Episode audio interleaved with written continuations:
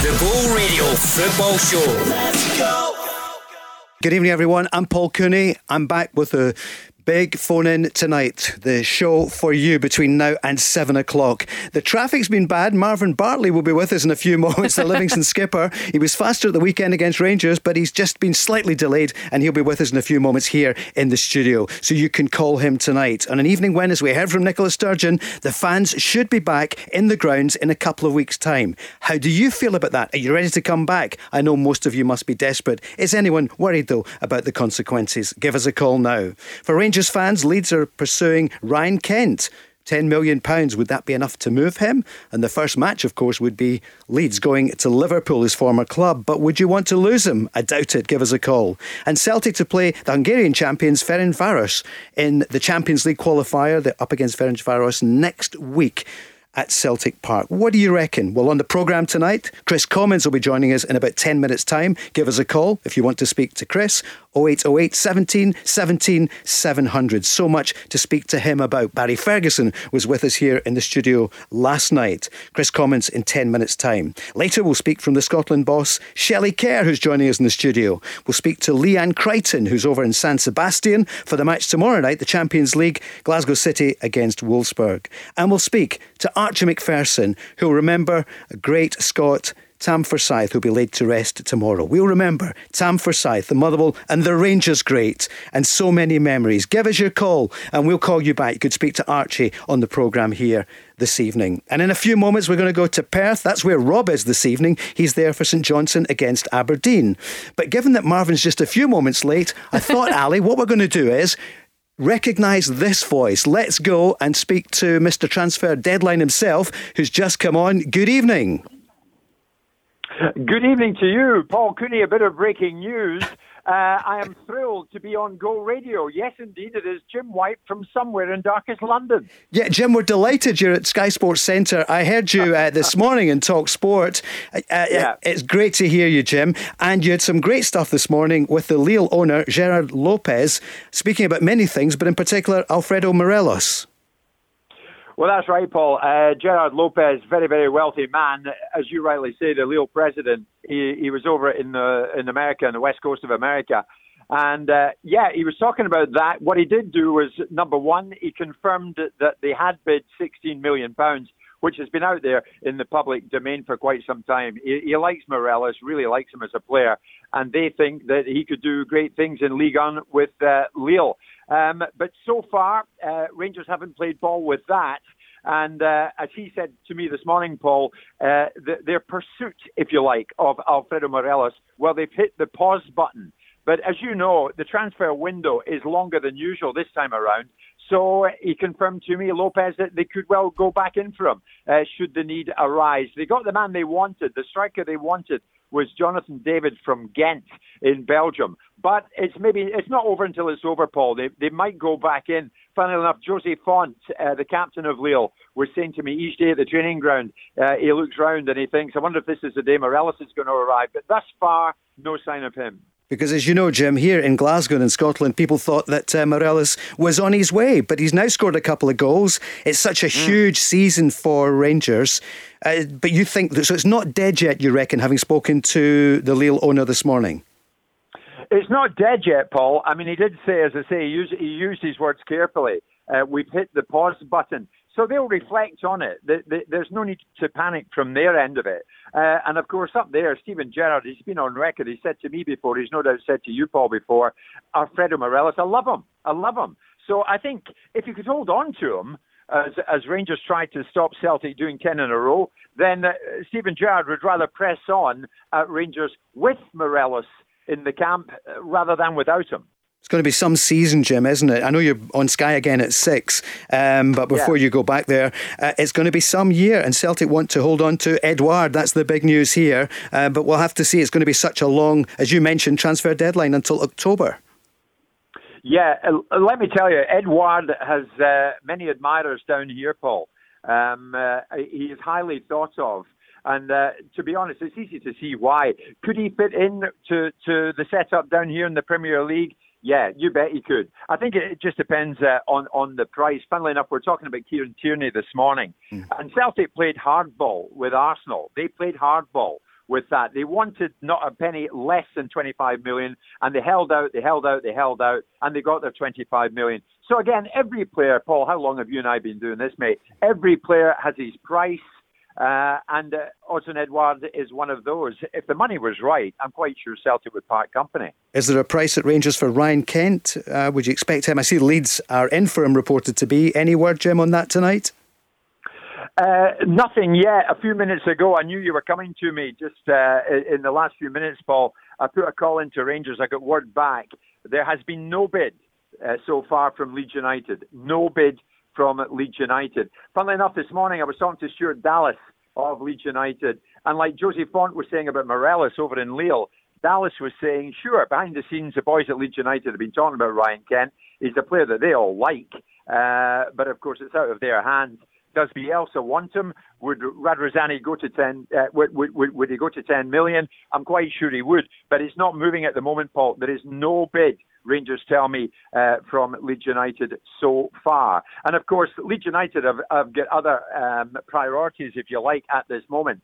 Uh, the top priority being Bielsa yep. to, to sign another contract himself uh, at the football club. He's an interesting character, Paul. He's, a, he's an intriguing guy. He doesn't have an agent. He does his own deals. Wow. Uh, so when when he gets this one done, let's hope he brings an interpreter because nobody will understand a word that he says. But it, but it's that one is not done yet anyway. But Leeds very very confident that Bielsa will be the man at the helm when they get back into the Premier League again. And Paul, I don't know about you, but whenever I think of Leeds United, I think Bremner, McQueen, yep. Eddie Gray, Frankie Gray, Lorimer. I can't wait to see Leeds United back in the top flight again. And on weekend one, of course, as you now know, they're at Liverpool for their first game. Yeah, if you're just tuning in to the Go Radio Football Show, yeah, it is Jim White who's come on for a moment or two. Marvin Bartley has joined us in the studio, and Rob MacLean's on the line. This is like Scotsport 1994. Rob, Jim's on with oh. us. I know all, all, we're missing is Archie Macpherson, and I believe we can possibly line him up for later on. So, yeah. so that's good. My, my concern about Jim, I mean, he's obviously got over his uh, Go Radio debut nerves. He, yeah. he, you know, he sounds as if he's got through that difficult period. but, but, but, but my con- my concern with this extended transfer window is that yellow tie is going to be having quite a few outings. I mean, how is it going to stand the test of time? well, these days, uh, uh, Rob, I'm told that the yellow tie is a thing of the past, and we all go on looking very youthful in uh, yeah. cardigans and open neck shirts. But me looking ah. youthful is slightly tricky. Yeah. Um, but, but but anyway, the yellow tie is still alive and well, Rob, and will be brought out anytime soon. But listen, good for you guys getting uh, Go Radio well and truly off the ground. I tuned in from London the other day and you were flying. It's great to hear you. Thank you, Jim. I know you're about to go. Marvin's joined us. Marvin, we're on with Jim White at Sky Sports HQ. And Lyndon Dykes, of course, has just gone down, your old teammate. And Jim, you'll be seeing him at QPR anytime soon. Yeah, Lyndon yes. Dykes, what a player. Sorry, Jim. Yeah. Uh, just to touch on Lyndon. Hi, Marvin. Um, he's absolutely buzzing to get the move done. Um, you know, there's a few clubs in for him, and you know, he decided to go to QPR. Obviously, Mark Warburton knows a lot about him. Les Ferdinand came to watch him twice. Uh, the home game against Hibs, don't think he saw too much in that one, but definitely in the away game against Motherwell, you know, Lyndon showed what he was all about, and you know, I expect him to be a huge success down the road. And Jim, I know you've got to go because you are on air in a few minutes. Uh, prediction tonight, because Rob's at the match there at the Sky match, uh, St Johnstone against Aberdeen. This is where Aberdeen season needs to start. Yeah, I mean, to be honest, Paul, we talk about can Rangers do anything against Celtic this season? Can they stop 10 in a row? I mean, surely it's about time. You and I and Rob remember Aberdeen yep. when they truly were a force. So let's see what Aberdeen can do this season. Roll up the sleeves and get stuck in because we need Aberdeen to be a force once again. I think Aberdeen will, will win this one tonight, I must be honest. Jim, thanks very much for joining us. We really appreciate it. Jim White, joining All us. All the best, Jim. Cheers, Jim. Good luck, guys. Thanks for that. Thank Thanks, you. Jim literally, Marvin, as you were driving in, I thought, Jim and I were speaking. I said, Marvin will be here in a few moments, and he came on. So thanks, thank, thanks to Jim. Yeah, it's been a big week. We want to speak about uh, and what it's like with Lyndon Dykes going. He's such an influence there at the club, but you move on. Marvin, it's nice to meet you. And we haven't actually also. met live here. Ali met you last week, so Rob is at Perth, and uh, you can call in to Marvin. He's here for the next two hours. Kris Commons will be with us in about seven or eight minutes. 0808 17 17 700. Rob, are you are you at the match? Have you arrived at McDiarmid? I am. Yeah. I am at I am at the match. I, am not inside the ground because these days, of course, they, they kind of don't want you kicking about too long before kickoff. So I think it's about six o'clock. Uh, it's a seven thirty kickoff, and it's about six o'clock um, before I get in. I should have warned you, of course, that uh, Marvin does lack a bit of pace, and he might struggle to be there for the start for the start at five o'clock. You know, so actually the fact he got there about ten past that's that's really not too bad by his standards. But, but as I try to recover and as I try to avoid him right hooking me the next time I see him, yeah. I am on a, I'm on a bit of a scouting mission for for Marv tonight because of course Livingston play Aberdeen at Pittodrie on Sunday. Marv, I'll be taking extensive notes um, and I will obviously, for a small fee, pass those on to you. good work, good work. yeah. Marv, how are you feeling after the weekend and the match with Rangers? It was match of the day, it was live uh, on the telly. Uh, and what a result for you. Yeah, definitely. Uh, it was tough going, though, let's mm. be honest. You know, it's, it's back to the wall stuff, but, you know, it takes a lot of concentration. And, you know, you look at the running stats after, it was the highest set across the board for Livingston for a long, long time. Um, you know, the boys worked extremely hard. Uh, obviously, I went off after 60 minutes, but, you know, to, to hang on to that result for us is massive. Um, you know, I've seen a few reports of people being unhappy with the way we played. Um, but, you know, you look at the difference in the budgets and stuff, we can't afford to go head to head with Rangers. You know, we have to have a game plan to try and stop them. That's what we've done. You know, it's up to them to break us down. So, as you said, you were delighted with the point. Rob, it kind of worked for Kilmarnock against Celtic, and it certainly worked for Livingston on Sunday. Yeah, it did. I was a bit concerned for Marv uh, when he got off injured, but it was a bit of a, a Lazarus-like recovery from you, Marv, when you went off. It looked like the game was gone. You came off, but how how are you now? Yeah, I'm still struggling a little bit. You know, I'm um, hoping to train on Saturday uh, before the game on Sunday it's just a spasm of my quad, really. You know, I wanted to stay on, but you know, I think uh, you and Davey Martindale had the same idea. You wanted me off the pitch, maybe to freshen the legs up a little bit. So, uh, yeah. you know, it worked out well. If we'd end up losing the game, I probably wouldn't have been too happy about it because I was willing to try and you know stay on and play. But you know, he made the right call, and yeah, hopefully I'll be all right for Sunday.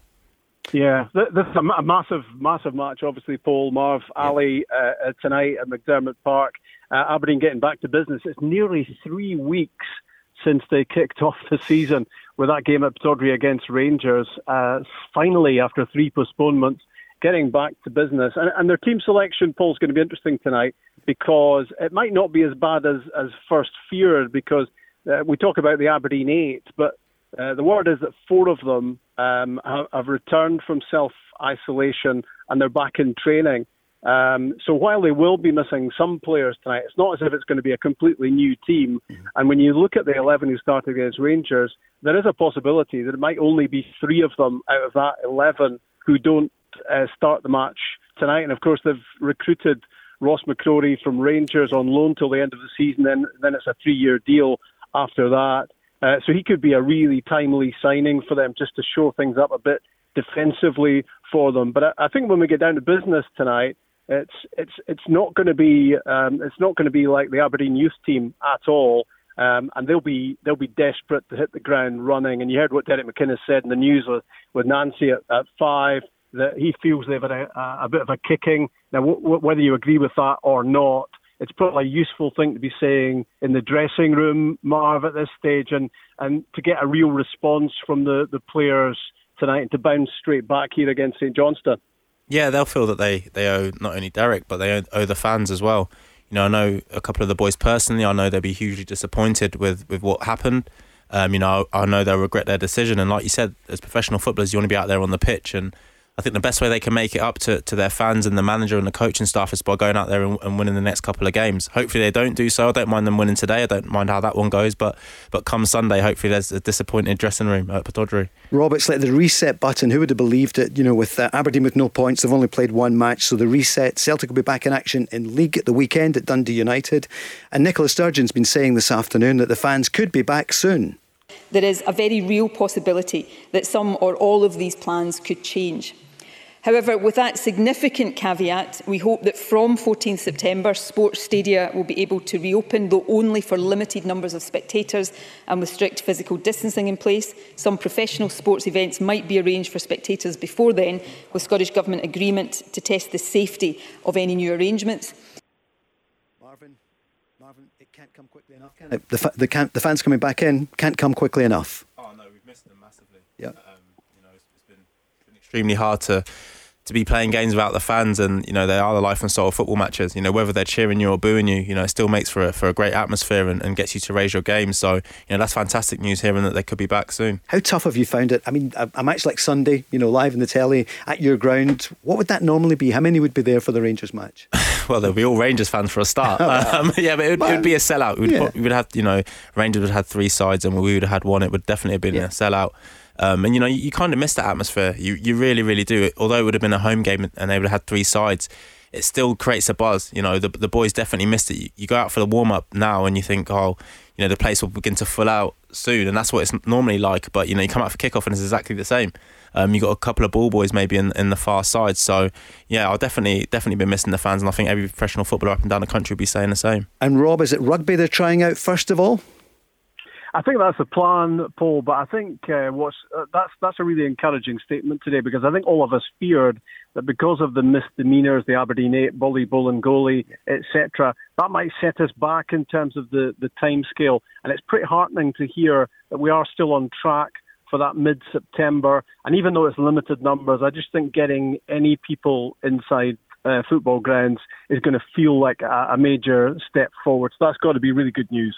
It's been such a strange time. Coming up this weekend uh, without the fans. Rob, we're going to let you go shortly. I know you're going to go in and get the teams for us. But Ali, now that we're Thursday night, we're getting close to the weekend. What's coming up? Absolutely. Uh, Saturday is the three o'clock kickoff at Fir Park, where Motherwell are playing Hamilton, and Ibrox Kilmarnock are heading over there for their game against Rangers. St Mirren are home to Ross County, and the big match on Sky 5:30 p.m. is Dundee United. Celtic are heading up to Tannadice, and then on Sunday 3 p.m. Aberdeen Livingston. But the big game game on Sky is going to be St Johnstone Hibs at the earlier time of 4:30 p.m. And obviously, we can't forget Leanne Crichton's match, which is happening tomorrow night over in Spain, um, and that is Glasgow City against Wolfsburg It's going to be some weekend of football. And then, of course, uh, PSG against Bayern. No real surprise there, did you reckon? Do you think Lyon might have surprised them last night? No, I, you know, I think we all wanted Lyon to give it a bit more of a go, but you know, when they missed the early chances, I think we all knew was, how it was going to end up. So it's the final probably we all wanted once Man City got knocked out. So I'm looking forward to it. Yeah, and who do you think's going to win it?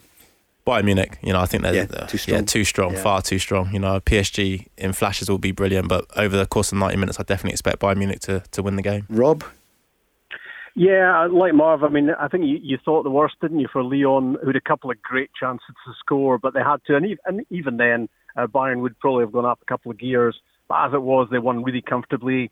8 2 against Barcelona, 3 0 against Lyon. But it's going to be a fantastic final, isn't it? Um, PSG against Bayern. I think we're all licking our lips for that one. Give us your calls for the Go Radio Football Show 0808 17 17 700. Kris Commons is coming next. The Go Radio Football Show. Let's go. I'm Paul Cooney with the gang. Marvin Bartley is with us tonight. Ali DeFoy. Rob MacLean, he's at St Johnstone against Aberdeen. Give you team news soon. Later on, we're going to hear from Archie Macpherson. We're remembering Tam Forsyth. Leanne Crichton will be joining us in the next hour, as will the Scotland boss, Shelley Kerr. I'm delighted to say on the line now as well, we've got, well, one of your own teammates uh, for a short time at Hibs.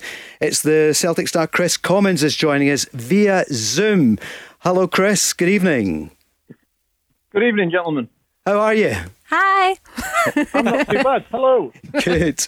Kris, thanks for joining us uh, tonight. Uh, so you played for a short time, of course, with Marvin uh, under Neil Lennon at Hibs. So good for you to to, to hook up again, Marvin. Yeah, yeah, definitely. You know, Kris came in and, and added his experience as well as his wonderful craft on the pitch. So you know, it was, a, it was a major signing for us. You know, obviously a lot of the boys knew of Kris Commons, and, and then to get to play with him was, was brilliant. Kris, your memories of Marvin? Kicking him. no. no. Um, you know what? I um, obviously only had a few games there, yeah. um, but the, the experience of the, the training facilities, the you know the uh, the good dressing room. I always thought Marvin were uh, you know underrated in, in, terms of what he what he did in the, in the middle of the park. I always thought he was a, a top player when I, whenever I was in the team with him. Certainly, um, certainly at the level, I thought he was superb. And I think uh, Hibs missed a bit of a trick, uh, you know, with him leaving. So yep yeah, he were uh, top man. Mind you, you left with the winners' medal, the championship, and also the cup medal. You haven't got it with you tonight, though, Marvin, no? no, it's on the wall at my mum. She won't let me move it. Kris, you've got a few champions' medals yourself there uh, on the way to nine in a row at Celtic. What a season it is for everyone uh, associated with the club. Rangers want to stop it, Celtic desperate to win it. H- how do you feel a couple of weeks into the season? I mean, nobody could have foreseen what was going to happen, that Celtic have missed a couple of matches, but they'll be so looking forward to Dundee United this weekend.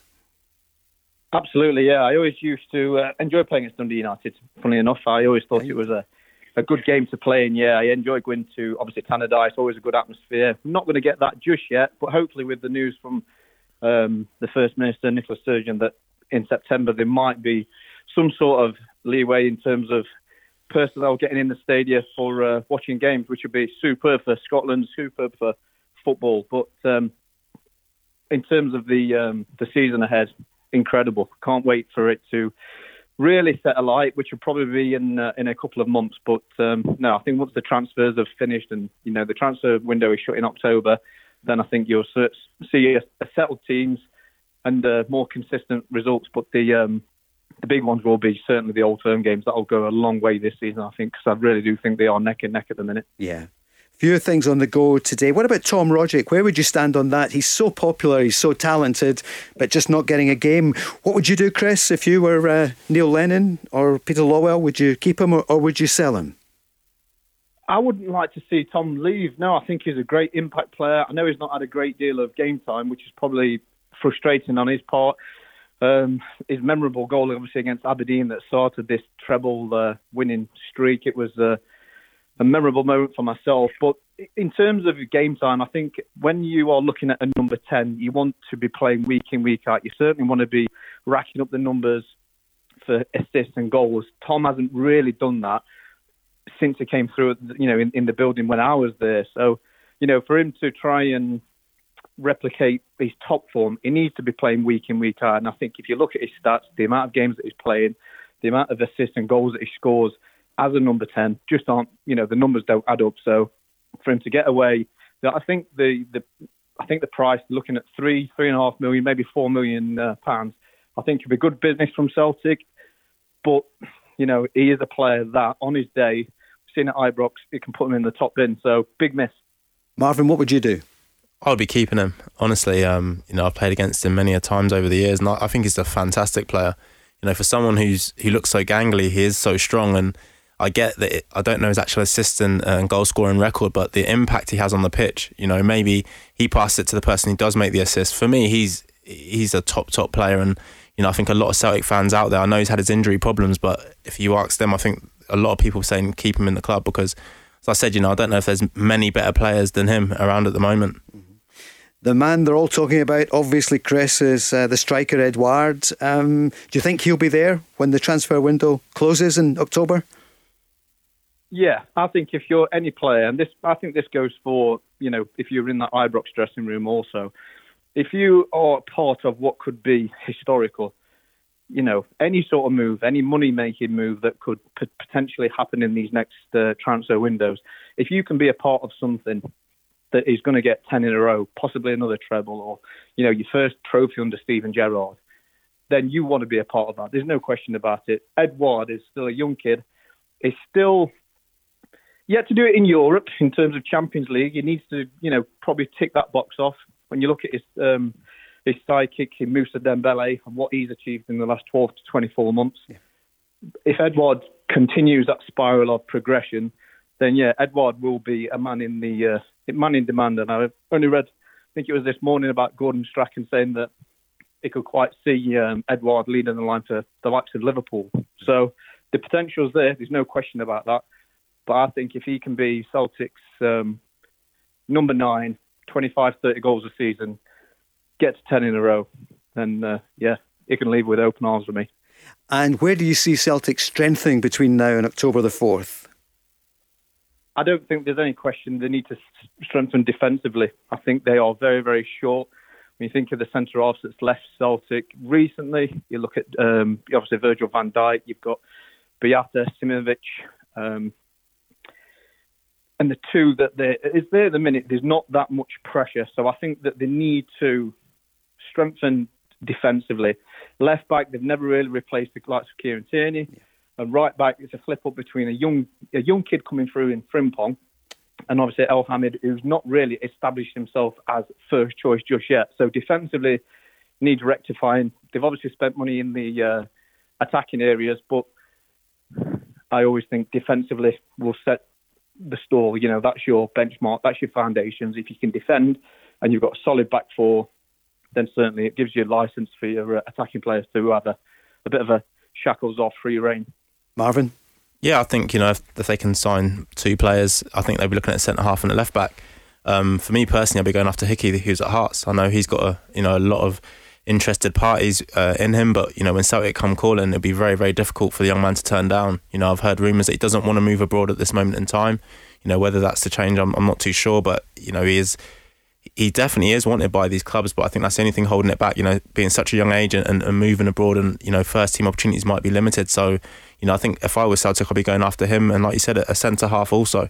You know, who they go after, I'm I'm not quite sure, but yeah, if they can tighten up that defence, especially for Europe, you know, for the league, I think you get away with, you know, the, the boys who are playing at the back now because they are very, very good players. But if you want to go into just that next level, you might need to, you know, maybe bring in a, a more experienced centre half and, and possibly cover a, a left back. And Hickey can actually play right back as well. So he ticks two boxes. Kris, what do you think? Kris Commons, what's your view on that? Maybe even if he does go to Bayern and signs, would he come back on loan maybe at Celtic? I'm unsure about that. I think he is a terrific talent. He's a good young player, but still, untried and tested at the top level. I think Celtic right now, with everything that's on the line, you think 10 in a row, they're wanting to win as many trophies as possible under Neil Lennon in these next 12 months. They're also looking to guarantee places in the Champions League group stages. I think you need experience. You need people that, when they hear that Champions League music, they're ready for it. I think Aaron Hickey is young. He's not faced that just yet. Is he better than Taylor?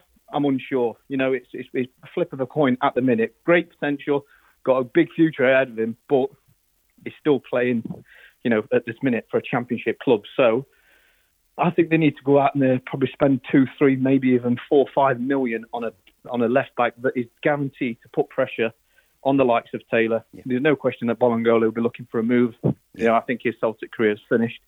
So they need someone that is, you know, when you look in the dressing room, you go, yeah, I can rely on him. I can put my hat on him. He's the one that will uh, secure that left hand side of the defence. And you know, I think Aaron Hickey could be one that will be um, possibly one that will come through in probably I don't know what 12, 24 months time.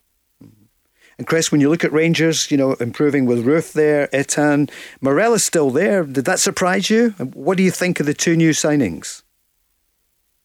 Yeah, it's a little strange with Morelos. It's like a, isn't it? He's got a bit of a myth, myth around him, hasn't yeah. he, about the uh, the people that are coming in and uh, obviously the, the the bids that are coming in and stuff like that.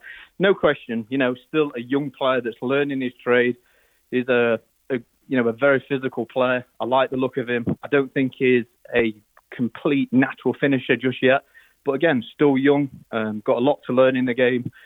Um, I, I, would say that one thing that he does need to curb is his, you know, his fiery side, his temper. Yeah. Mm-hmm but ch- channel that into different avenues, like running centre offs into channels and coming short and spinning. You know, all of that. I think he will be a top top player. Is it worth the money that they're speaking just yet? I'm unsure, but um, there's one thing for sure: Alfredo Morelos will either be an angry man on the pitch, or he'll be an angry man inside that dressing room if he doesn't get what he wants. Yeah, Marvin, you played against him at the weekend. What did you What did you make of him? Yeah, I think he's a he's a very good player. Um, he, he, was slightly frustrated at the weekend. You know, I think our centre half, you know, um, did a really good job on him, and he, he wasn't really getting the service that, that he desired, and obviously ended up being replaced. And, and one thing that kind of stuck in my mind is that he didn't even go up to his teammate on halfway line and, and, and wish him luck. He kind of just walked straight to the dugout. So that's one side of it. But you know, do you want players coming off and being happy? You know, it's, it's, it's probably a flip of a coin.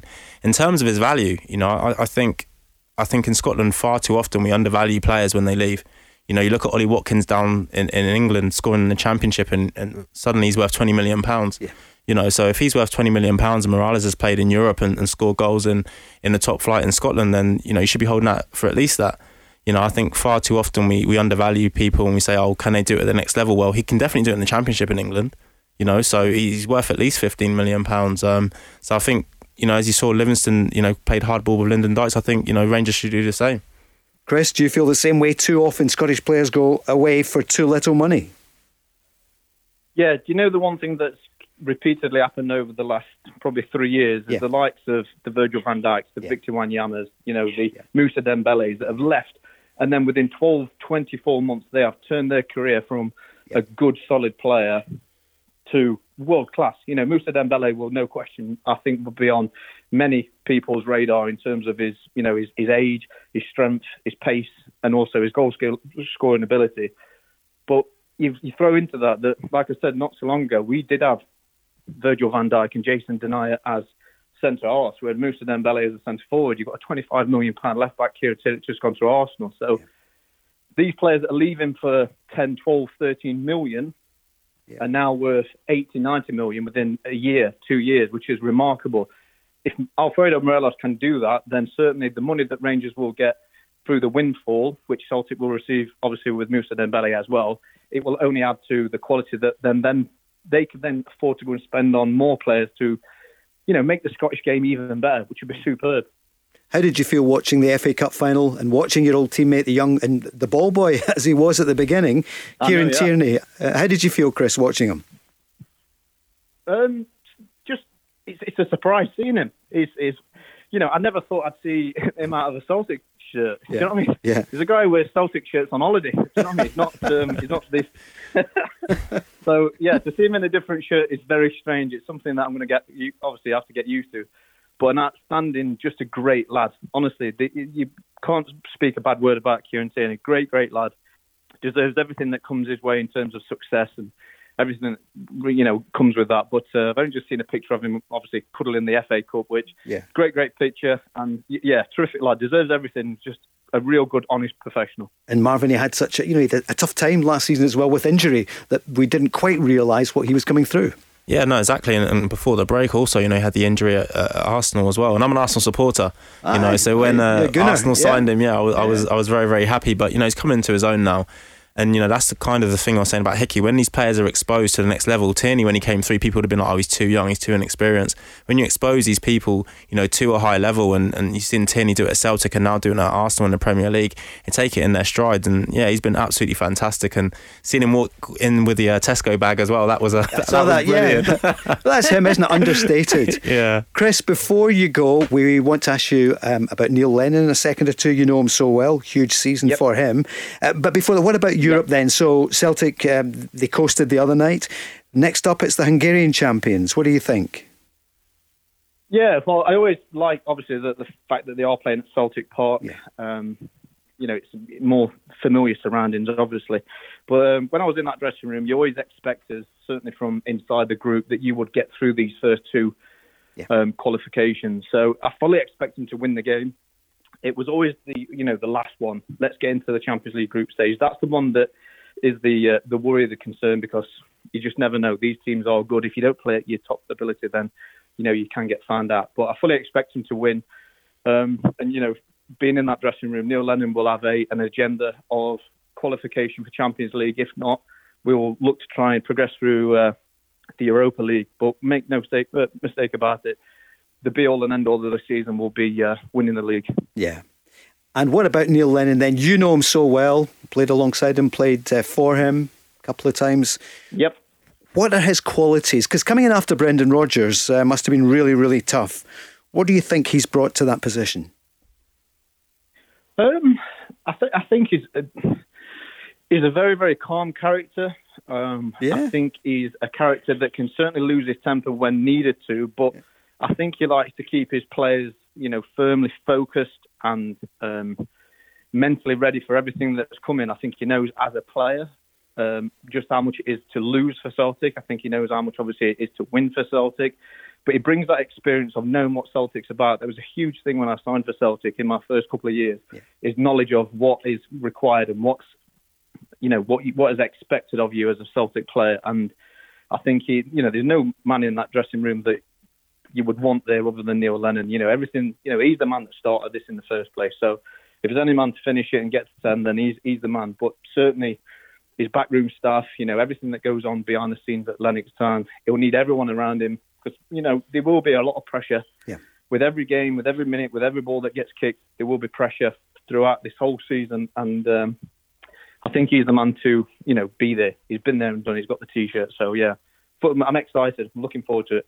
Marvin, who would have believed that uh, that he's got calmness? You wouldn't have thought that watching him playing, or having him as a manager. I think yeah. Kris is being nice. There. I didn't see Neil Lennon calm too many times, but he's a fantastic motivator. Yeah. You know, the, the, best motivating manager I've ever had. Um, absolutely brilliant. Gets you wanting to go out there and, and, fight for the cause, the fans, and and everyone else. Um, so for me, a fantastic manager, um, and as I said, a brilliant, brilliant motivator. Kris, thanks so much for joining us. with me yep. though, Marvin, because I, I, usually did everything that they asked me to do. you had that left foot though. We're not all blessed with that, mate.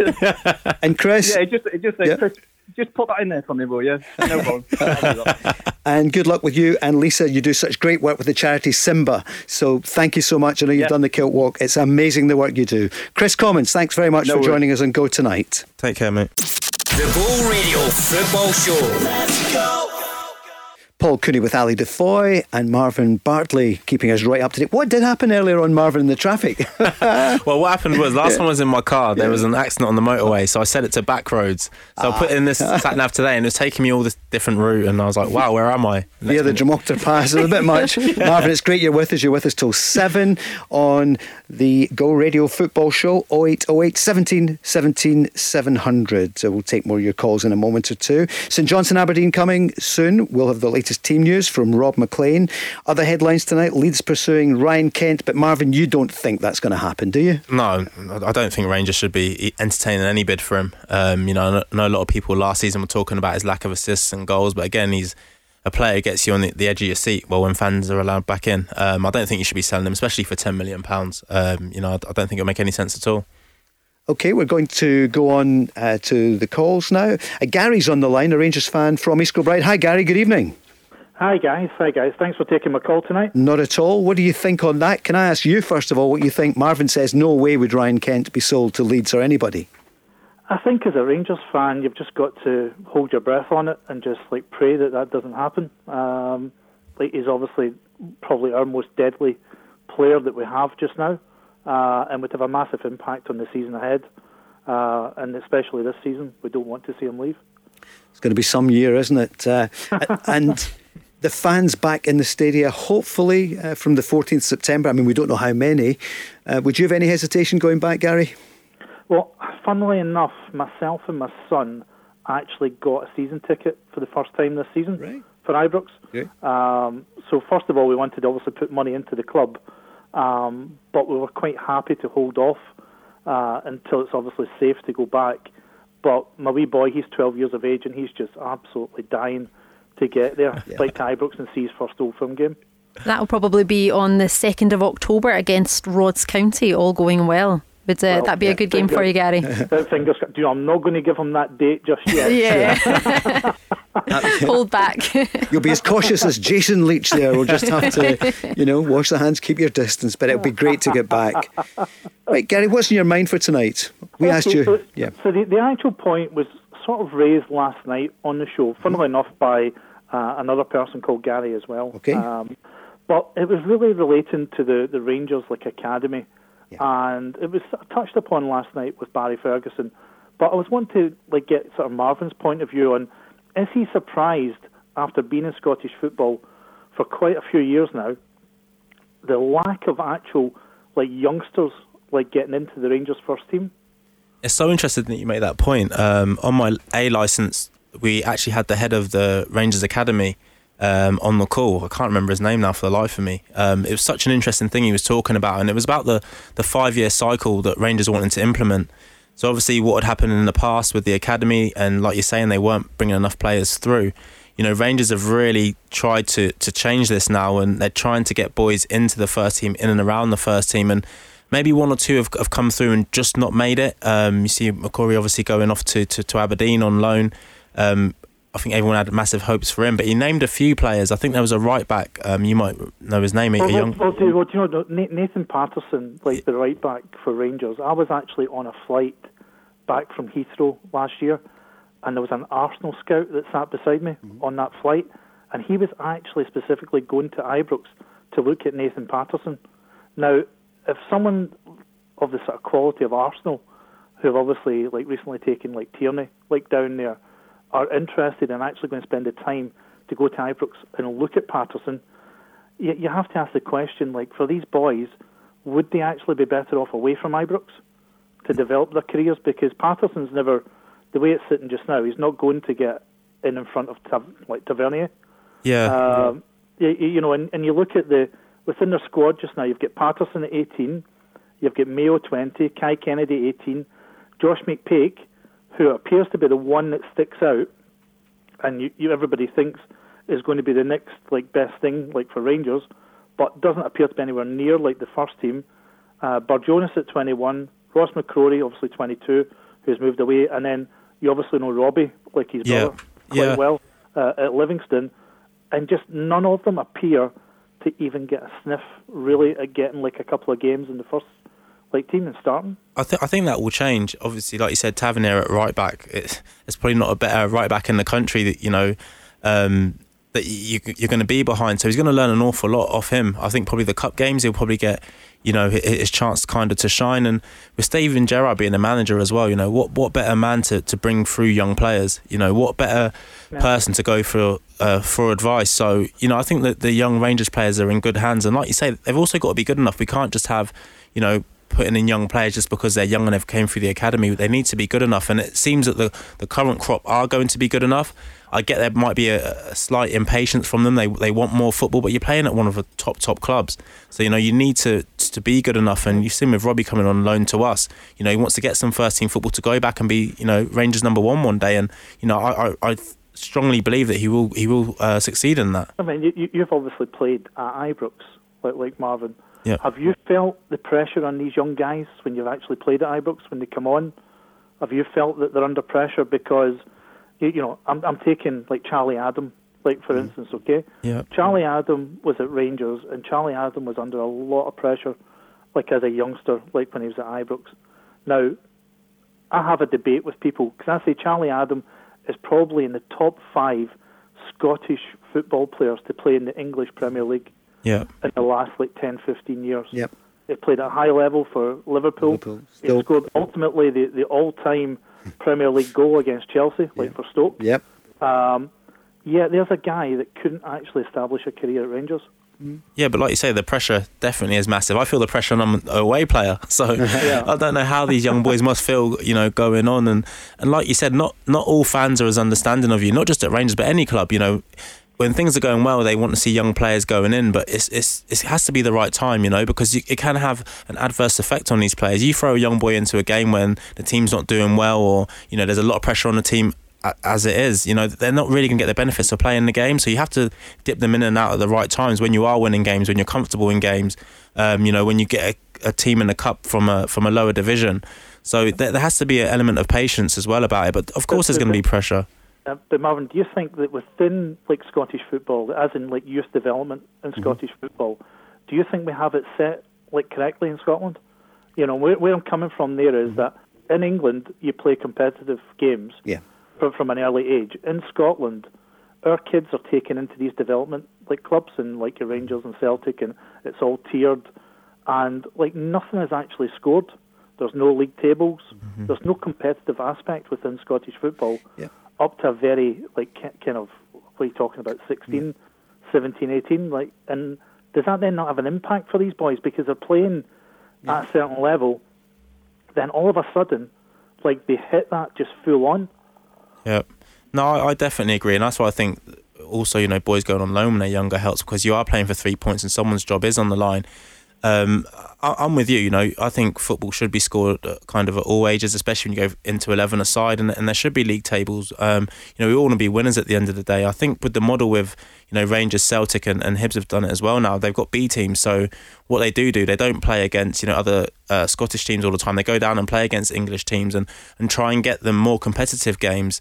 Um, I know Rangers was were talking about that as I said on, on the A license Zoom call that you know they want their boys to be in in situations of, of stress almost, and they're not going to get that against other Scottish teams because they are so dominant. All right, Gary, thanks for that great call on the Go Radio Football Show. Next up, we're going to Cardonald, and Ross is in the line. Ross, good evening. Hello, Ross.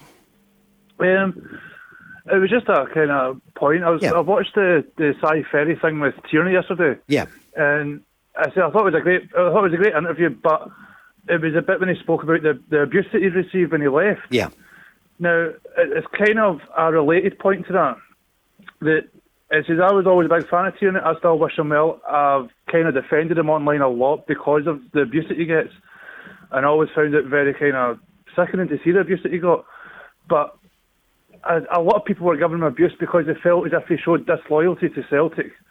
And I always found that I was like, right, I can kind of understand the point of where if you don't care, right, whatever. But the abuse was wrong. But I've I've said before, I've been on the show before, and mm. I, I kind of help run a, a Celtic group on Facebook, and every day I see abuse and bashing of James Forrest, mm. a player who's shown nothing but but loyalty to Celtic for ten, like that's about his tenth year, yeah.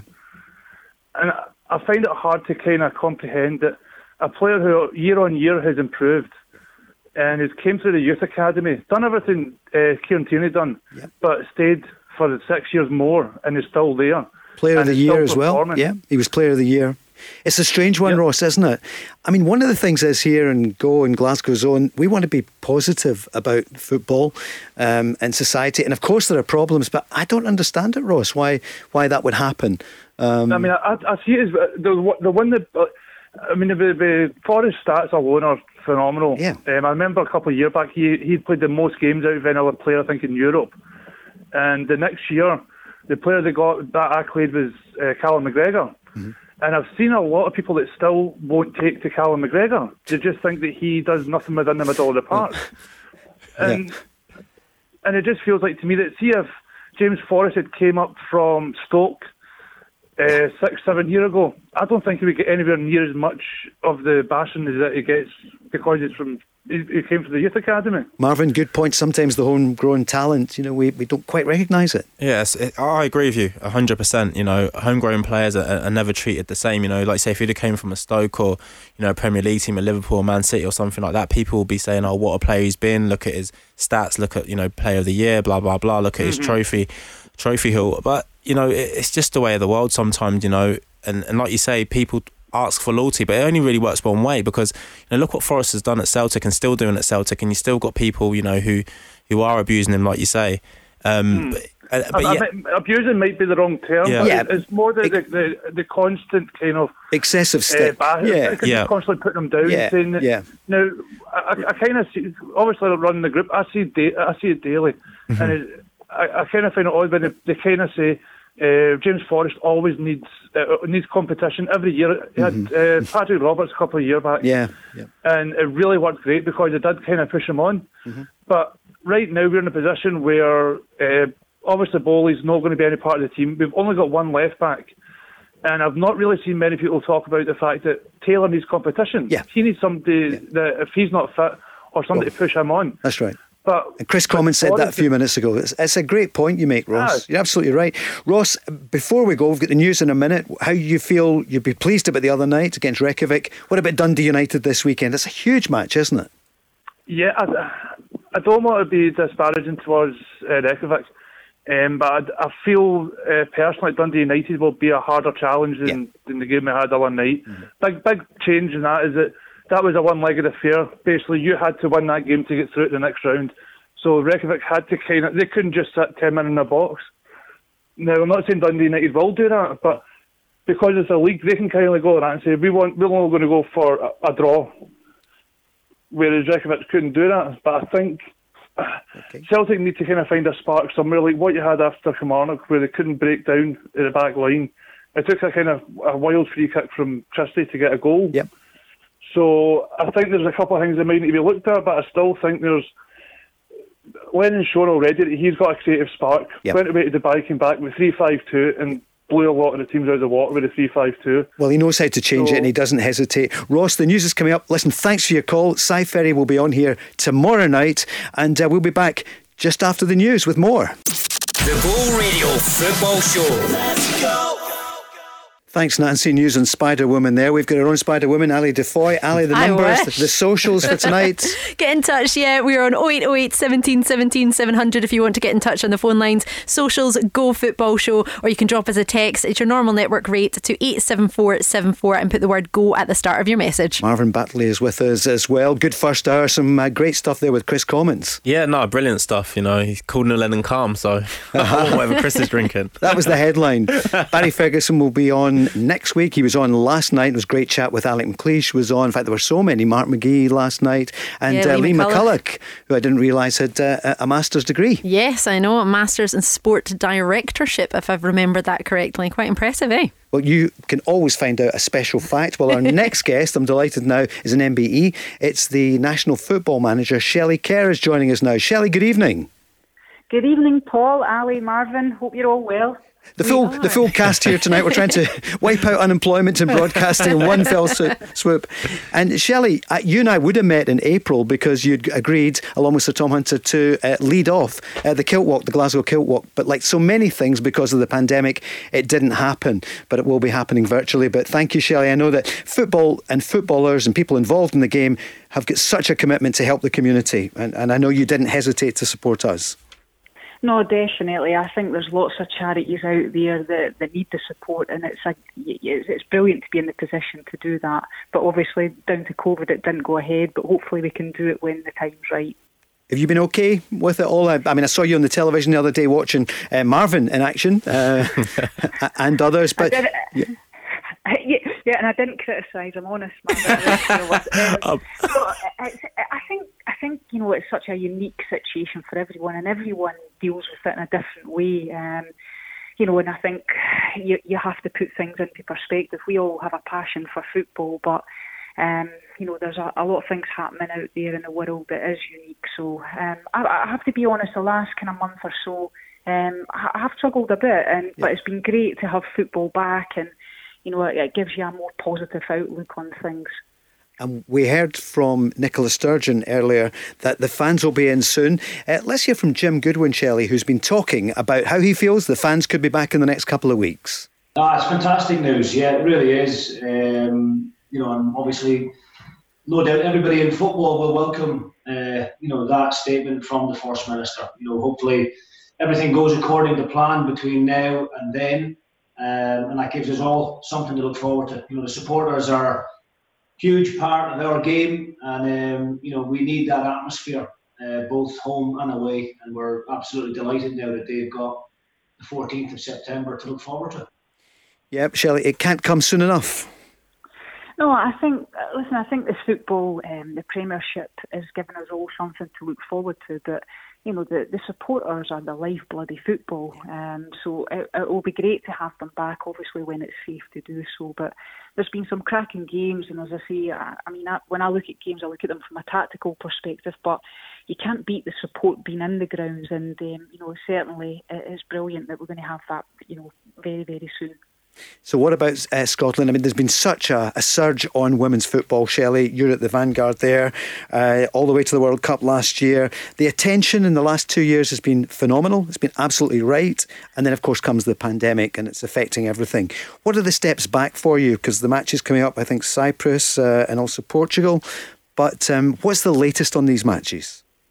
Yeah, well, you know, it's a good question. I was hoping to get the, you know, finalised news today, but there has been scope to change those fixtures because um, it's a little bit different in the women's game. A lot of our players are in a position where they haven't um, played any games, yeah. and to put players in that position, you know, playing an international match before you play club football is very difficult, and you have to be mindful of the players' health and well-being. That that's the most important thing. And then we're talking about creating bubbles for club football.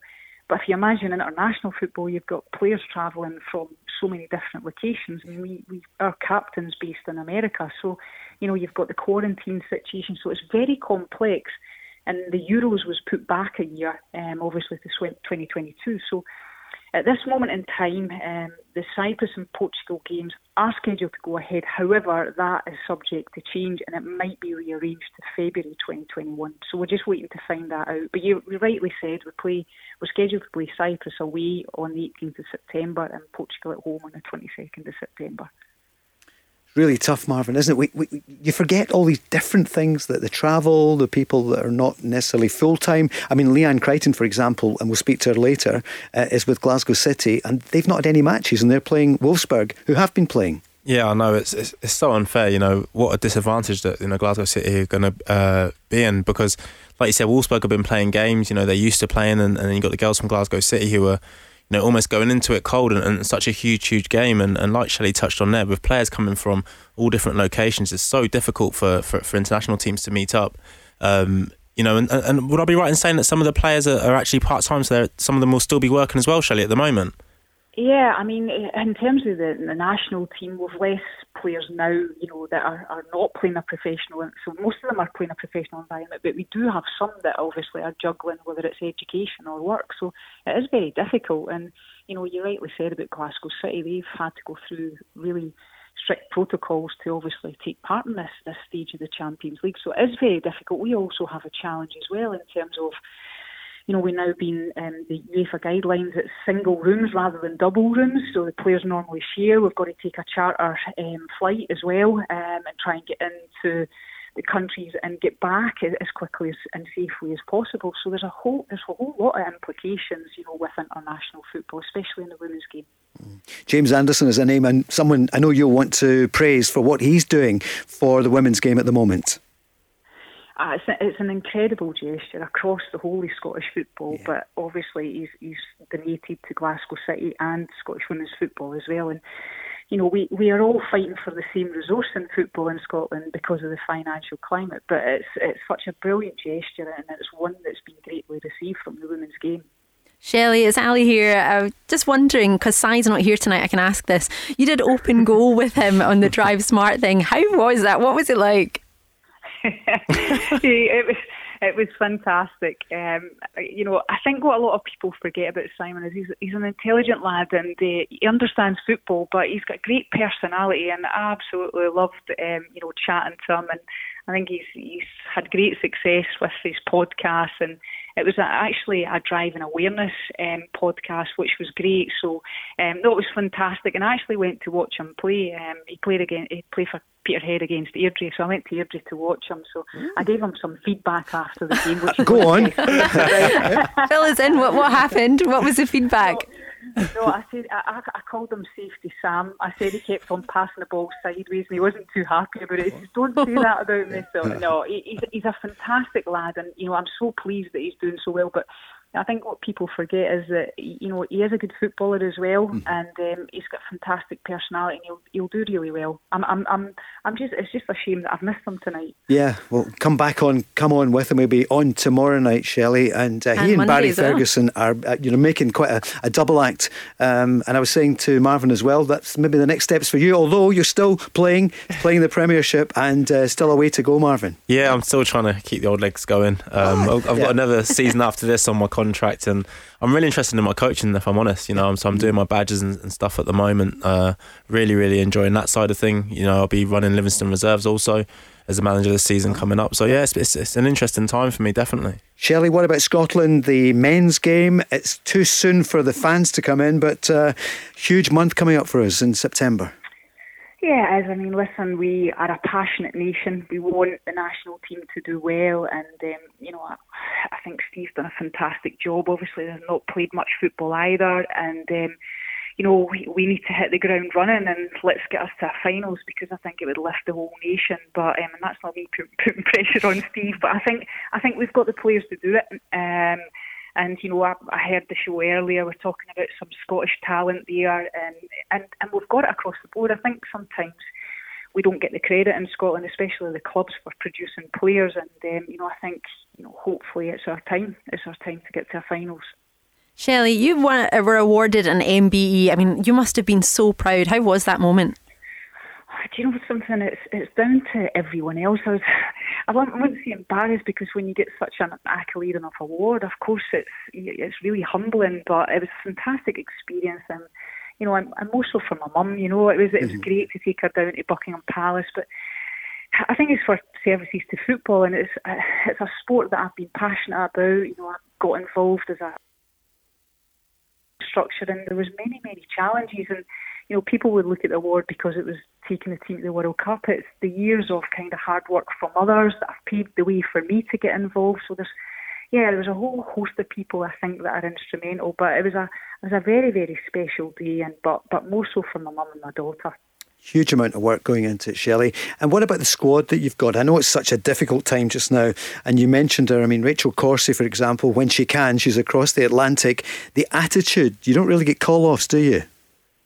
No, um, no, we don't. Um, it's listen, they're a hungry group of players, um, very talented. They've worked really, really hard, and as I say, I'm so pleased now that there's so many of them got professional contracts because they deserve it. Um, and it's very competitive. I think one of the first kind of things that we put in place, um, certainly three years ago, was to you know create a competitive environment. You know, we always say it should be an honour and to play for the national team, and no one should feel that they've got the given right to start. So we've made it really competitive, and we've got a depth of talent there that we can choose from, and it makes my job really difficult in terms of selecting um, the team. But obviously, it's tough right now going into potentially these two games to try and select a squad because there's effectively no games. Obviously, we've got Champions League, Women's Champions League at the weekend, and tomorrow Glasgow City play and Arsenal play on um, on Saturday. But out with that, um, you know, even with the announcement last week, some of our players in Scotland haven't been able to train. So it's very difficult, but we have got an extremely talented group of players, and you know we we've um, qualified for two finals back to back, and we want to make it a third. So um, certainly they're a pleasure to work with, and you know we're always trying to get that little bit extra out of them because international football is extremely tough. Yeah. Uh, the match is on tomorrow night on uh, BBC Alba. So Glasgow City against Wolfsburg. I think it's fair to say they're not expecting to go any further, although we would love it, Shelley, wouldn't we? But they've not been able to play. No, it's, it's really difficult. I think Glasgow City have had one or two friendlies to prepare. Um, they have been back training for a little while, so that's been good. Um, initially starting off small group training, um, but you know, you mentioned Wolfsburg. I think they've won it twice, um, back to back um, Champions League. I know when I was a manager at Arsenal women's team, we played them in the semi final and they beat them in the semi final of the Champions League. I think it was 2013-14 season, and they've got a whole host of you know, international stars, and it's going to be tough. Um, you know, I don't know how Scott will set the team up. Will he, you know, try and press them, or will he sit in and um, try and counter? It's going to be tough. The budget alone, you know, it's just the contrast is massive. So they've done fantastic, Glasgow City, to get to this stage, yeah. and, and I'm sure that they will want to, you know, give a good account of themselves and and showcase, you know, the talent that they have, even though they are huge underdogs in this game. All right, Shelley, before you go, you mentioned uh, the manager Scott Booth, his old club Aberdeen, they're playing at St Johnstone tonight. What do you think is going to happen? That's a tough one. think, you know, That's why I asked you. no. I, I, I, think um, obviously um, Aberdeen you know, stop start to the season, even though it's it's early. Um, St Johnstone obviously got a great result at the weekend against Kilmarnock. Um, so I think it'll be a tough one, but I, I, I think Aberdeen will just shade it. That's my prediction. Marvin? I'm, I'm going for a draw. I'm going to sit on the fence. Um, I think because of Aberdeen haven't haven't played, you know, that many games, and obviously they've had this time off, and you know, we don't know how many of the boys, the, the naughty boys, are going to be back uh, in the squad today. So I'm not sure how much training they've had either. So I'm going to go for a draw.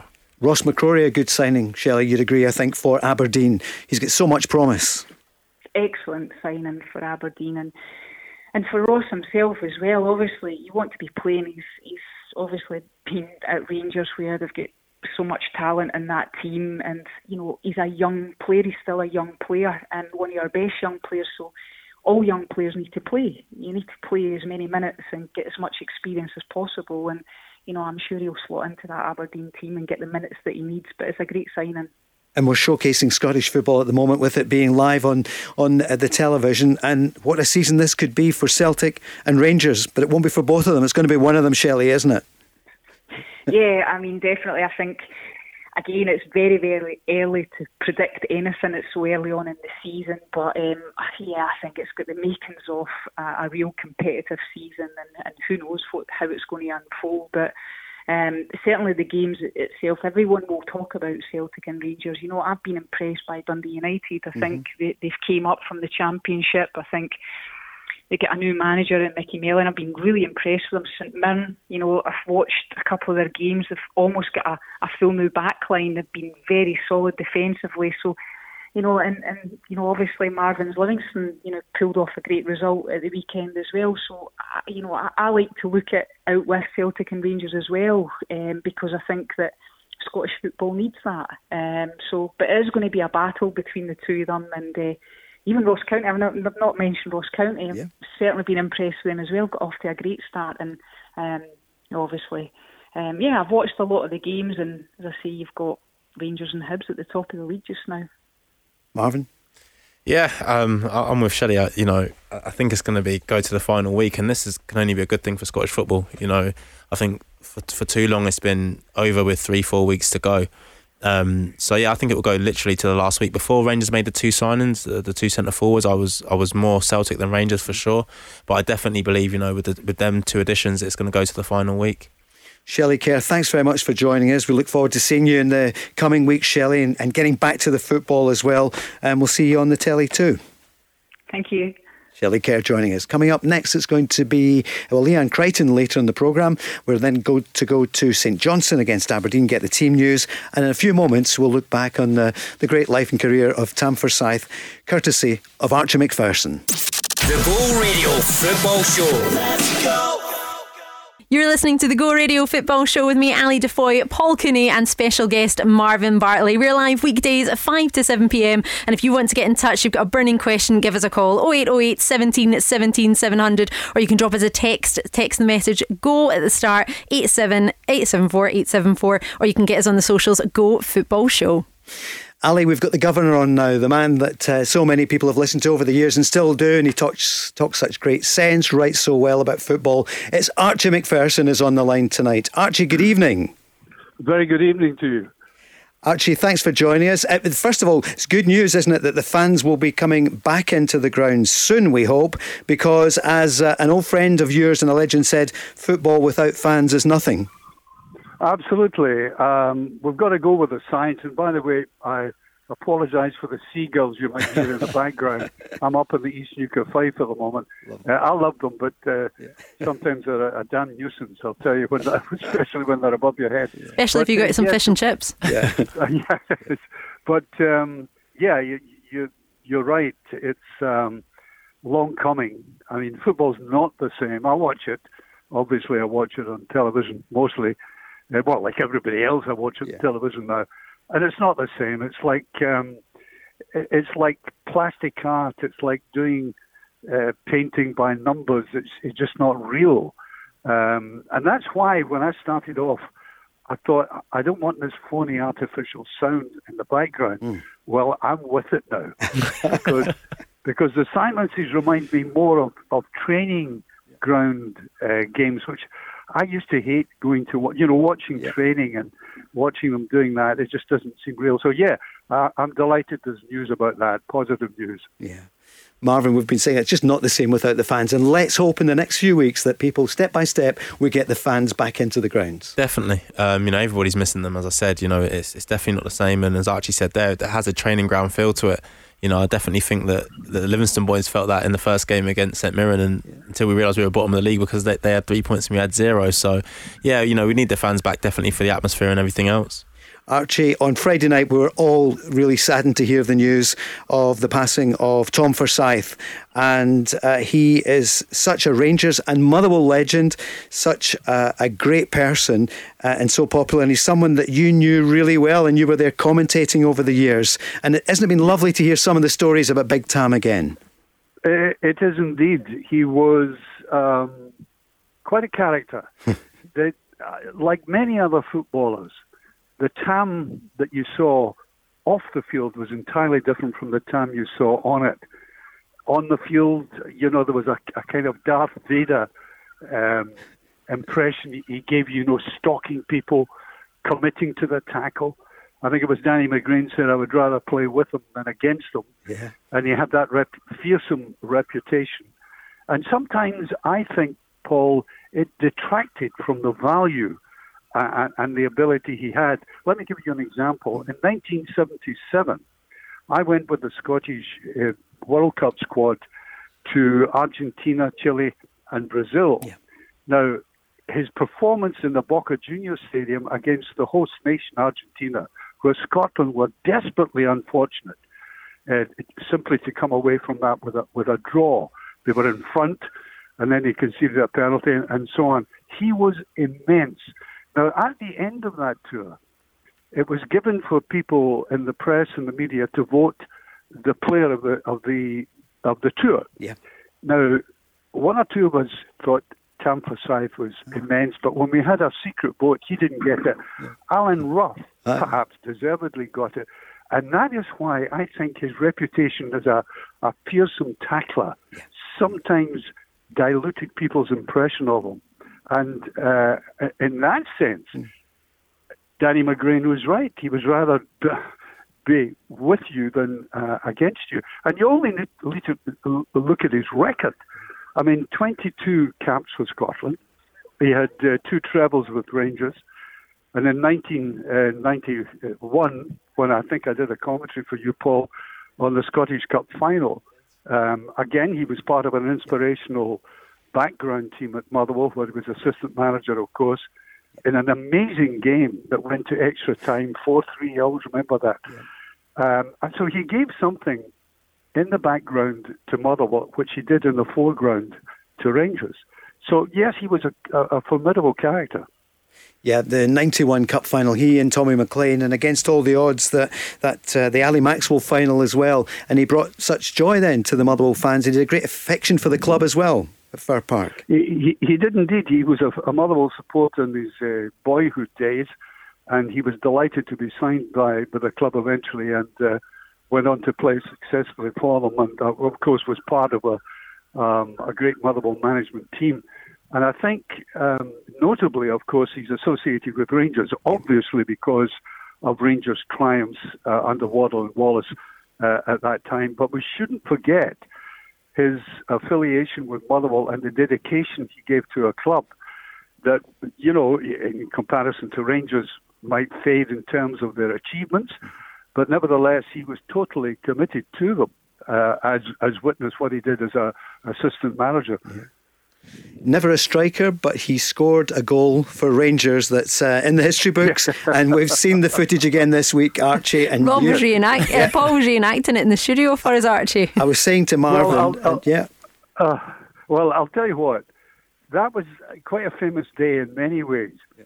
I had, would you believe, beside me in the commentary position, Billy Connolly. No. And it, on the one side, there was Billy Connolly doing his Celtic thing on the other side was Bobby Shearer, the former Rangers captain, who, by the way, is, is quite a very good, uh, uh, or used to be before he died, sadly, uh, a great after dinner speaker. So there was a bit of wit going on in that. I remember Bobby said to Billy Connolly at half time, Billy, do you want a sandwich? And Billy said, No, I've been biting my fingernails the whole of that 45 minutes. I'm full of, I'm yeah. full of fingernails. because, and eventually, towards the end of the game came this astonishing goal. Now, you've seen it, but can you imagine being a commentator when the ball hits one post, trundles along the line, and in comes this man who had only, I think, in his life for Rangers only scored a couple of goals, yeah. and he actually puts his foot on the ball. Yeah. He doesn't actually strike it. I think it was the, the six studs. And for a moment, it looked as if he would actually miss from three inches. Yeah. and eventually he, he, managed to squeeze it over the line. The most unspectacular goal that ever yeah. won a cup final. I bet he cherished it, and he was so, and the family are so proud uh, of him. So people will be uh, lining the streets in uh, Strathaven and Stonehouse tomorrow as they, they take him for the final journey. And I, am struck by what you said, Archie, about you know that fearsome reputation and the tackling that he would put in. That famous one against Mick Channon, you remember? Yeah, absolutely. Yeah. Yes, I, I remember that extremely well yeah. from the back. Um, just getting his foot in, perfectly legal uh, and spoiled that opportunity. But let me let me emphasise this, uh, Paul. There are many people who did not know Tam Forsyth, and they saw him as uh, an uncompromising, committed defender. He was actually, and anybody, I'm not, I'm not trying to, uh, in any way, uh, uh, butter him up or yeah. anything like that. He was genuinely a nice guy. Yeah. He could have lovely conversations with you. He was very helpful. When I needed an uh, interview when I was writing my last book, he was there for me mm-hmm. uh, and gave me long interviews, very helpful, a book about the World Cup. And, and he was just so nice, so totally different from the people who simply summed him up for the, the, the hard defender he was. Yeah and a great dad and husband uh, and granddad as well. So we'll be thinking of yeah, sure. Davy and Dan and all the family and his uh, daughters as well. Tam Forsyth, when will we see his likes again? Just a, an amazing guy, Archie. And it's lovely to hear the stories about it because people don't realise that the players, it can be fearsome on the pitch, but then off it, exactly. the people you like and you respect, you like and respect, whether than the blue or the green or the claret and amber or black um, and white. Yeah, yeah, the black yellow. and white of St Mirren, yellow of uh, Livingston. Uh, Archie, would you join us in the next couple of weeks? Because I know you've also been working a project on. Uh, about Jock Stein. So it would sure. be great if you would join us in the Go Radio studio in the next few weeks. We'd love to hear about that publication Absolutely. coming soon. Yeah. Okay, that's great. Thank you very much, Archie. Uh, thank you. Enjoy the uh, the East Neuk of Fife. That's Archie Macpherson. Okay. Thanks, Thanks, very much. Archie joining us. Uh, Marvin, I know you you well, you stood for the minute silence at the weekend for Tam, and uh, you can tell what a character. Yeah, yeah, you know, when you hear people talk about the man, you know, obviously it was a bit before my time, but everyone speaks about him with such great respect. And, you know, there's a few passionate Rangers fans in our change room, and, you know, they were they were truly gutted when it happened, and you know they had some great stories from their you know parents who what they were talking about. So you know I've learned learned a little bit about him recently, but you know his his goal in the cup final sounds like something I would score. So you know I'm going to definitely look it up. It's goals that count, though, aren't they? Yeah. If they're there in the record book, they're there forever. Exactly. Yeah. I just want to hear yeah. Archie in an audio book. Oh, ah, it's amazing. His, yeah, well, his books. I'd love him to read oh. like audio. That'd be brilliant. The mellifluous tones of Archie Macpherson. It's great. it's all here. I mean, last night we had Barry Ferguson, and uh, with so many characters in the game. Join us here in Glasgow's own every night between five and seven.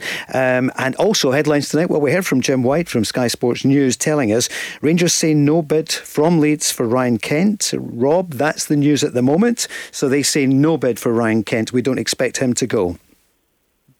Rob's on the line, I think. Yeah. Hi, hi, Paul. Hi, Rob. Yeah, we're back He's on. waiting for us to fall asleep. seamless. Yeah, uh, we'll have team news shortly from you, I think, for St Johnstone against Aberdeen. Sorry, I thought you were speaking to the Oracle there, um, but uh, no, you'll you'll settle for me for the moment. I can't give you that Aberdeen news. We've been waiting with bated breath, of course, um, to find out how different they were going to be uh, to the team that last played 19 days ago. Well, five changes is the answer to that to the Aberdeen team, which lost to Rangers on the opening weekend. Out of the side, Scott McKenna, Andy Considine, uh, Matty Kennedy, Craig Bryson, and the young striker Bruce Anderson, all of those out of the side. So, in terms of how they will start in Perth tonight in less than an hour's time, it's Lewis in goals, Hernandez, Taylor, Tommy Hoban in his second spell with Aberdeen, bad injuries he had in his first spell. He's back into the team. Johnny Hayes, one of the Aberdeen eight, He'll play left back by the looks of it tonight. There's a debut for Ross McCrorie in the holding midfield position. Uh, Dean Campbell is there as well. Funso Ojo, uh, Lewis Ferguson, you'd imagine, will play a little bit further forward uh, tonight. Scott Wright uh, returns to the Aberdeen team, and Niall McGinn plays as well. In terms of the bench for the Dons tonight, uh, Thomas Cerny is there, Shay Logan, uh, some of the young players like McKenzie and Ruth, they get a chance. Dylan McGeouch's on the bench, Craig Bryson, Connor McLennan, Ryan Hedges, Matty Kennedy. So, uh, in terms of the Aberdeen eight, Johnny Hayes plays, McGeouch and Kennedy are on the bench. Uh, players missing, including Sam Cosgrove, uh, Michael Devlin, Andy Considine is suspended, of course. You've Curtis Main injured as well. You've Ryan Edmondson, the young lead striker, on loan to Aberdeen. So they've got lots of problems. That still looks a pretty strong team to me tonight for Aberdeen. As for St Johnstone, Jamie McCart into the team, David Wotherspoon as well, Shaun Rooney and Craig Conway are the two uh, dropping out. It could be quite a game tonight as Aberdeen uh, play their second game of the season, uh, j- just about two and a half weeks after game one.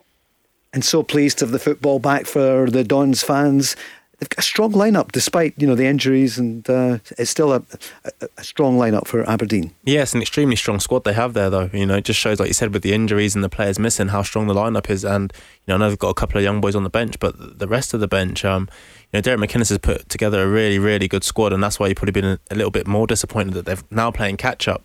Um, but with the squad he has and you know the players he has at his disposal, you know they'll be looking to finish really high up the league. And Rob Ross McCrorie in tonight, you said there, and that's another wee spark for the Dons to look forward to seeing him.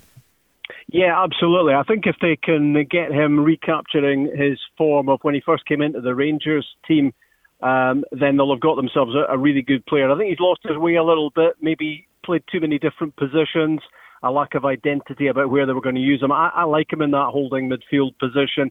Uh, Portsmouth, he didn't set the heather alight when he was on loan down there, but he's 22. He's got plenty time. He's got plenty ability. Uh, and this could be a real kick start to his career, and he can do a real turn for an Aberdeen side who need all the quality they can muster at the moment as they look to get their first points of the season. Rob, will you? Do you think there'll be goals tonight? Because at the weekend, uh, the live matches didn't have the goals. No, it wasn't a great. Uh, it wasn't the advert Sky we're looking for. They, have done a couple of goalless draws on the trot, so they'll be hoping for a little bit better uh, tonight. Uh, some would say the atmosphere at McDiarmid Park might be not much different from what it normally is because uh, it's uh, it's it's it's not the most boisterous place to be, really, even when there is a, a crowd in. But obviously, we, we want the fans back. That will be happening quite soon. There won't be a lot of atmosphere tonight, but you would imagine this is surely going to be an Aberdeen side that is raring to go. More from Rob very shortly. Quick break, and then we'll be back 0808 17 17 700. So give us your calls. What do you think? The Rangers fans, Ryan Kent, and there is no offer in for him, and probably he's going nowhere. And for Celtic fans, uh, Tom Rogic, will he be on the way, or uh, does it pave the way for other people coming in. Give us your calls now. How do you feel about being in back in football in the next couple of weeks? Nicola Sturgeon says it should happen from the beginning, well, the middle of September. More coming up next. The Go Radio Football Show. Let's go. Paul Cooney with Ali DeFoy and Marvin Bartley joining us live in the studio. And tomorrow night, Si Ferry will be here along with Rob and Ali. So you can call in then as we look forward to the weekend and quite a weekend of football coming up, Ali. Yes, very exciting. Of course, the big match that's happening on Saturday is going to be Dundee United versus Celtic on Sky, 5:30 p.m. But there are three other matches: Fir Park, uh, Motherwell are hosting Hamilton at three o'clock, Rangers Kilmarnock, um, and you've got St Mirren home to Ross County on Sunday. The big game is going to be St Johnstone against Hibernian, which is going to be on Sky from 4:30 the earlier time, and at three o'clock Aberdeen versus Livingston. And we cannot forget Glasgow City are playing Wolfsburg tomorrow night, 5 p.m. and that's going to be the Estadio de Anoeta in San Sebastian in Spain. I'm quite proud of the way I pronounced that. Well done. Uh, it's going to be five o'clock. It's going to be on BBC Alba. You can watch it for free if you fancy. I've been there. Fantastic part of Spain. Yeah, I was there uh, on European action when we used to cover uh, Celtic and Rangers. So that, I think that was Paul McStay's first match in Europe. It was Real Sociedad against Celtic.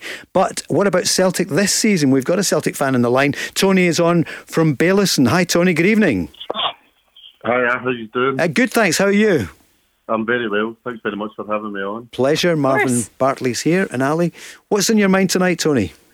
It was just to do with obviously the announcement today that fans will get back in the stadium. Yeah. Um, obviously, at the moment, Celtic aren't playing with any fans at all, and they've scored six goals at Parkhead and five goals at Parkhead.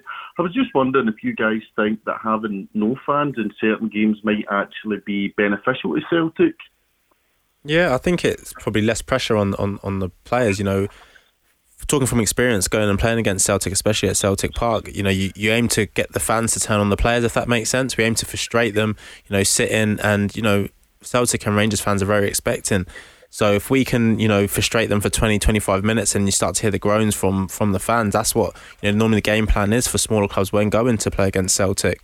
Um, obviously, with no fans there, they don't really get those groans, and they they remain patient. And sooner or later, they they know, they know they're going to break you down. You know, without that pressure, especially coming from the stands, it makes it a lot easier for them to do so. But don't get me wrong, the Celtic players were also missing you guys as well. Yeah, I think I think it can definitely work both ways. I mean, there's times in the Champions League where the atmosphere just you can tell it gets to these other teams that aren't used to it, and Celtic can blow them away. But there's also the games where the smaller sides maybe take the lead in Celtic Park can turn pretty quickly. And as you say, we expect to win every game. And as soon as something goes wrong, one misplaced pass and everybody's going crazy, really. Yeah, exactly. Definitely in Europe, like you said, you know, I've been to Celtic Park on a European night to experience it. Um, and it was a fantastic atmosphere. Celtic actually didn't win the game, but the fans didn't stop singing. Um, but I know for sure, you know, many a nights the Celtic fans have, have carried the team over the line. But like you said, in, in the league games, it's slightly different because the expectation is there uh, from the fans, and like you also said, you know, smaller fans, uh, sorry, smaller clubs do go there to frustrate uh, Celtic and, and get the fans to turn. Tony, how are you feeling about the season? How are you feeling about the squad? I think I think Ajeti was a, a really important signing. Mm-hmm. We definitely needed another striker. There was no two ways about that. I think there's obviously still a lot of debate over what's going to happen with Odsonne Edouard. Um, obviously, easily the best player in Scotland at the minute, but somebody would need to play, pay 30 million plus, I think, to take him away from Celtic. Uh, I think the, if we can get Shane Duffy in, I think we'll get him. Uh, I think that would be a good um, acquisition to the centre half because I think the two centre halves we have at the moment are good at playing football. But sometimes you need the no nonsense centre half to really just rose edit at times. uh, I think another kind of really big problem for us is left back. I mean, I don't imagine Bolingoli will ever kick a ball for Celtic again, but I hope not. Yeah. Um, Johnny Hayes is obviously left, and now we'll just get Greg Taylor. So I would expect that to be a position that we must be looking at. He started well though, Greg Taylor, hasn't he? But you know, you do want cover there. Yeah. Yeah, absolutely. I mean, I don't know how Greg Taylor would fare and if we get to the Champions League group stages. I, I don't doubt he's a good player, but I don't know if he's at that level, the kind of level Kieran Tierney was at. Mm-hmm. Um, so I, th- I think we definitely need cover there. But overall for the season, I mean, there, there's no reason why Celtic can't can't win everything again. Mm-hmm. Um, as, as you've seen, I mean, Rangers had the chance to put pressure on us while we obviously our own doing, not being able to play the games, and they went to Livingston, who had shipped four against Hibs and couldn't score. So that that, that kind of fills me with confidence, to be totally honest. Marvin? Yeah, no, I, I definitely agree with you. Um, I think they will be looking to obviously strengthen the, the left back position or or bring in competition, should I say? And and I said to to Kris Commons earlier about uh, Aaron Hickey for me. Um, and I know what you're saying about Greg Taylor. He hasn't been tested at that kind of European level, but we, we're never going to know what, you know, especially our homegrown players can do unless we allow them to have that test. Um, so I would be interested in, you know, Greg uh, Taylor getting the opportunity in Europe to see, you know, just how good he actually is, because I, I really do think he's a good player. Johnny, we're going to come back to you in a second or two. Can you stay with us? But we're going over to San Sebastian, and on the line now in the team bus is from Glasgow City, Leanne Crichton. Leanne, good evening. Hi guys, how are you doing? Hi, we're good, thanks. How are you? How was the? Did you do some training at the ground? Uh, well, we weren't actually allowed to train on the match pitch um, tonight, but we did get a chance to go and have a brief look around and familiarise ourselves, as we like to call it. Um, and it's as big as we thought it was was going to be, so it'll be a tough night in the heat. How how hot is it today in San Sebastian? It's a bit cooler actually. Yesterday when we stepped off the plane, it was like 37 degrees. I think today it was down to about 29, and we're hoping tomorrow it'll be 24 and raining. well, but that could help it. I mean, actually, What's the likelihood of that? Yeah, that's almost Paisley. Marvin, I know. yeah. Yeah, Liam, where, what did you walk around? Just the centre circle? Familiarise yourself with that because you don't really move out of that centre circle, do you? You're a bit like me. No, no, you're right, Marv. That's exactly it. I just I strolled on. I kind of got up to like a half pace of a walk, uh, took a couple of selfies, got a team photo. Uh, and literally, I just looked at the width of the pitch and I thought I'm going to be covering a lot of distance tomorrow, so I'll save the legs. um, but no, it's honestly it's stunning. It's a, a really nice stadium. Um, the weather's been perfect. We trained at the like training academy, which was just along the road. Again, the pitches were, were absolutely beautiful. So girls are feeling good. We know it's going to be a, a super tough night for us tomorrow, but it's one that, you know, just trying to remind the players this might never happen again. So we need to just really live in the moment over here. And even just being away from Scotland for a couple of days, it's nice to, you know, have a change of scenery and, and really appreciate football again. No, exactly. That's what I was going to ask you. What the mood was like in the camp. I bet there's a, lot of excitement. Uh, I know it's a tough game, and you girls know it's a tough game, but you must be super excited to be playing in this tomorrow. Yeah, the thing for me is I missed out on the last time that we got to the last, uh, like the quarterfinals back in 2015. I had just left the club, and it was one for me that I always thought that chance is never going to come round again. And to be here and to have achieved it, there's lo- um, we've got I think six new players in the squad for tomorrow as well. So that's a huge deal as well for them and to settle in. We've not had too much time, um, but really the vibes are. Listen, we know we're the underdogs, and often or not, those are the best games to play in because there's absolutely no pressure at all. We just need to go and conduct ourselves in, in a positive manner, give everything that we've got, um, and you know take as much from the game as we possibly can. And as the old cliche goes, you know anything can happen in football. Leanne, how many subs do you have? Is it the new rule at the moment during COVID? Yeah, it is. I think you can make five substitutions within the 90 minutes, and if the game was to go to extra time, you're allowed one more additional substitution during that time. So, um, which will be good as well. That's reassuring in, in terms of it being the one-off game because the heat might play a factor. The fact that we've only played two friendly matches in six months is, is going to be telling on the legs. Marv, you'll understand you know, how difficult that is to get up to speed and. Um, we know that there's players waiting and you know going to be desperate to come on. Whoever starts the game has, basically got to, to give everything they've got, and then if you need to him off, then there's people waiting. Yeah, that's the only good thing, isn't it, Leanne, about the five substitute rules that you know you can actually give, give your all and you can get five you know fresh legs on there. Um, like you said, playing two games in six months, it's it's going to be tough, especially with the heat also. So I imagine you girls will be trying to slow the game down whenever you can, almost like Livingston against Rangers at the weekend. No, that's it. We've had conversations like that today. You know, we're going to be really need to be game smart and, and use, you know, as much of the ball as we possibly can and run the clock down as much as we can. And as much as people might say, you know, that would be negative football or, um, you know, it's not the way that you should be competing. We, we recognise the gulf in, in terms of where we're at in this tournament and we really need to apply ourselves and try and stay in the game for as long as we possibly can. So if that means, you know, being really smart and, and physical and switched on from the very first minute. That's exactly what we need to do. And almost today, you know, we kind of spoke about trying to quarter up the game and, you know, what we can achieve in the first 20 minutes, moving on into the next quarter, um, and just really chipping away at it and, see how far it takes us. Um, but I'm re- honestly, I'm really looking forward to it because uh, we've all lived in the moment for the last five months and we've missed football so much to actually get back out there and have a competitive game to look forward to is just huge. We can hear that in your voice, Leanne. You know, you were in the studio last week. It was great to hear you on the show, but you're really buzzing for it. How's your manager, Scott Booth? He knows all about big European matches, and I guess he must be inspirational as well. He he's been over the course.